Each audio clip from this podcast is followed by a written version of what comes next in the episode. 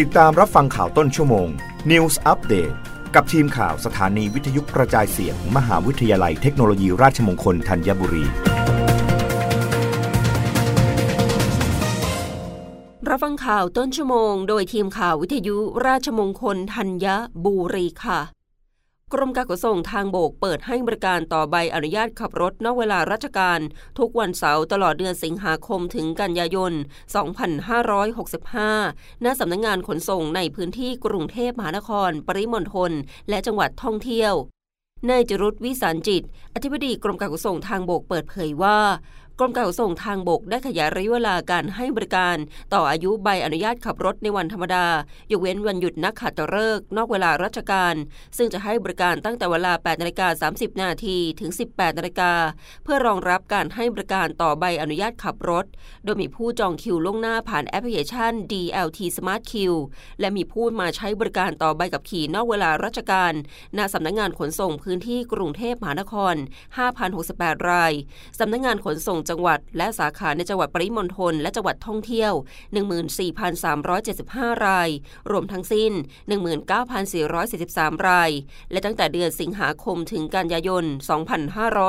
2565 ได้เปิดให้บริการต่อใบอนุญาตขับรถนอกเวลาเพิ่มเติมในวันเสาร์ระหว่างเวลา 8นาฬิกา30 นาทีถึง 16นาฬิกา30 นาทีเพื่อให้สามารถรองรับความต้องการของประชาชนได้มากขึ้น โดยการให้บริการต่ออายุใบอนุญาตขับรถนอกเวลาราชการในวันเสาร์ระหว่างเวลา8นาฬิกา30 นาทีถึง 16นาฬิกา30 นาทีจะให้บริการเฉพาะสำนักงงานขนส่งกรุงเทพมหานครพื้นที่ 1-5 และสำนักงงานขนส่งจังหวัด และสาขาในจังหวัดปริมณฑลและจังหวัดท่องเที่ยว ได้แก่ ภาคกลางนนทบุรี ปทุมธานี สมุทรปราการ พระนครศรีอยุธยา นครปฐมสมุทรสาคร สุพรรณบุรีชาเชิงเซาลบบุรี สระบุรี ภาคตะวันออกชนบุรี ระยอง ปราจีนบุรี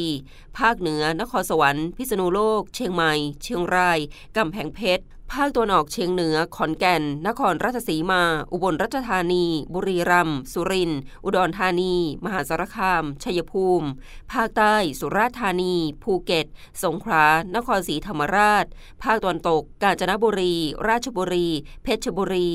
ผู้ที่สนใจสามารถจองคิวล่วงหน้าผ่านแอปพลิเคชัน DLT Smart Queue และสำหรับผู้ที่จองคิวล่วงหน้าผ่านแอปพลิเคชันไว้แล้ว หากต้องการเปลี่ยนวันและเวลาในการดำเนินการให้เร็วขึ้น